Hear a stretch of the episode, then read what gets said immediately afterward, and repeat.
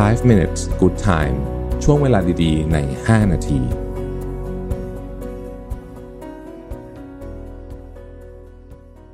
สวัสดีครับ 5 minutes นะครับ วันนี้เอาบทความมาจากอีแวนคิมชื่อว่า 10 habits you should break in your 30s นะครับ ก็คือว่า 10 นิสัยนะครับ ที่คุณควรจะต้องเลิกนะในช่วงวัย 30 นะครับ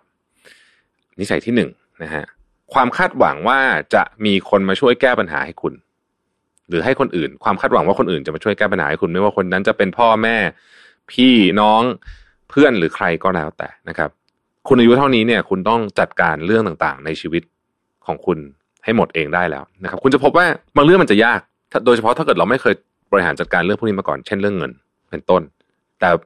ในวัยนี้เนี่ยคุณควรจะจัดการปัญหาพวกนี้ได้โดยไม่ต้องขอความช่วยเหลือ และไม่ควรคาดหวังว่าจะมีใครมาช่วยเหลือคุณด้วยนะครับ ข้อที่สองคือ ทำโดยไม่คิด เช่นทำโดยไม่คิดเช่นอะไรนะครับ เช่น อ่าสมมติโดนผมชอบยกตัวอย่างนี้ ขับรถปาดหน้าแล้วลงไปต่อยคนที่ขับรถปาดหน้าเราเนี่ย อย่างเงี้ยคือไม่คิดนะครับ นิสัยพวกนี้ต้องเลิกได้แล้ว เหตุผลเพราะว่าสมองส่วนหน้าของคุณเนี่ย develop เต็มที่แล้วตั้งแต่อายุ 20 กว่าๆนะครับ prefrontal cortex นะฮะเราควรจะมีเหตุผลในเรื่องพวกนี้ได้อย่างเต็มที่แล้ว ข้อที่สามการผัดวันประกันพรุ่งรู้ฮะทำยาก แต่ต้องลด เรื่องนี้ให้ได้นะครับ คนที่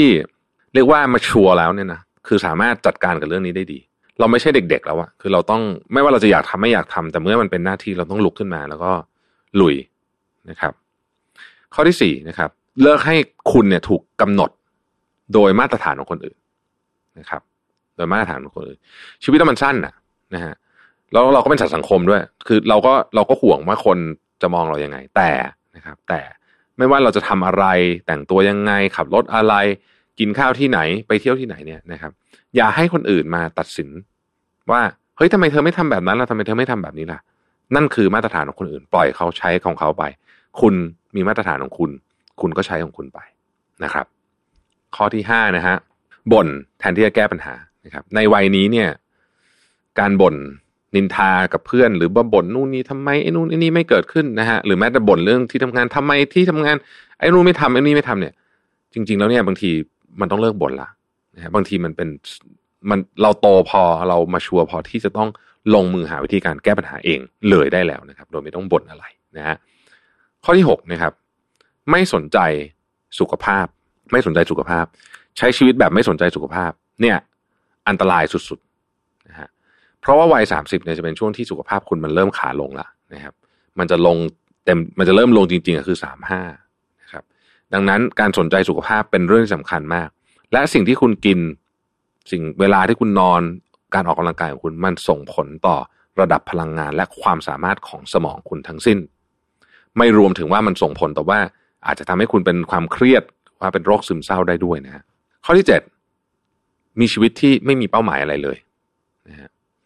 ในวัยสามสิบเนี่ย เราจะเริ่มรู้แล้วล่ะว่า เราไม่ชอบอะไรเราชอบอะไรนะครับ และเราก็ควรจะต้องมี purpose คือเป้าหมายคำว่าเป้าหมายไม่ได้แปลว่าเป็นเรื่องเงินทองหรือว่าความสำเร็จทางด้านโลกอย่างเดียวด้วยซ้ำอาจจะเหมือนเป้าหมายที่สูงกว่านั้น แต่ว่าการที่เราไม่มีเป้าหมายเลยเนี่ยแล้วไม่มีความฝันเลยเนี่ยนะครับ มันจะทำให้ชีวิตแต่ละวันผ่านไปได้อย่างน่าเบื่อมากๆนะครับ ข้อที่แปดคือไม่ยืนหยัดเพื่อตัวเองนะฮะ ตอนเด็กๆเราอาจจะกลัวนู่นกลัวนี้บ้างแต่ในวัยสามสิบเนี่ย ถ้าเกิดว่ามีใครมาทำอะไรเรา แล้วมันไม่ถูกต้อง เราต้องยืนหยัดเพื่อตัวเองก่อนนะฮะเราต้องสู้เพื่อตัวเอง ข้อที่เก้าปล่อยให้คนอื่นมา เรียกว่าหาผลประโยชน์จากคุณ อันนี้ก็ต้องเลิกนะฮะต้องระวังนะครับ แล้วก็สิบเอ่อยอมที่จะ settle down กับสิ่งที่รู้สึกว่ามันแค่ comfortable อะนะเป็นแบบเอออันนี้มันก็สบายดีอะฉันก็เอาแค่นี้ละพอละนะครับ อันนี้เป็นสิบอย่างนะครับที่ จะทำลายชีวิตช่วงวัยสามสิบของคุณนะครับทบทวนอีกทีหนึ่งนะครับสิบอย่างที่จะทำลายชีวิตช่วงวัยสามสิบของคุณคือหนึ่งนะครับคาดหวังให้คนอื่นมาแก้ปัญหาของคุณให้นะฮะมันเลยเวลานั้นไปละนะครับสองทำโดยไม่คิดสามผัดวันประกันพรุ่ง เยอะๆนะครับสี่ปล่อยให้ตัวคุณเนี่ยถูกกำหนดโดยมาตรฐานของคนอื่นห้าบ่นแต่ไม่ทำอะไรบ่นแต่ไม่แก้ปัญหา หกไม่ดูแลสุขภาพเจ็ดไม่มีเป้าหมายในชีวิตแปดไม่ยืนหยัดเพื่อตัวเองเก้าปล่อยให้คนอื่นมา หาผลประโยชน์จากคุณและสิบนะฮะยอมเพียงเพราะว่าเรื่องเนี้ยมันรู้สึกเออสบายก็เลยยอมนะครับ ขอบคุณนะครับ แล้วพบกันใหม่พรุ่งนี้ สวัสดีครับ 5 minutes good time ช่วงเวลาดีๆ ใน 5 นาที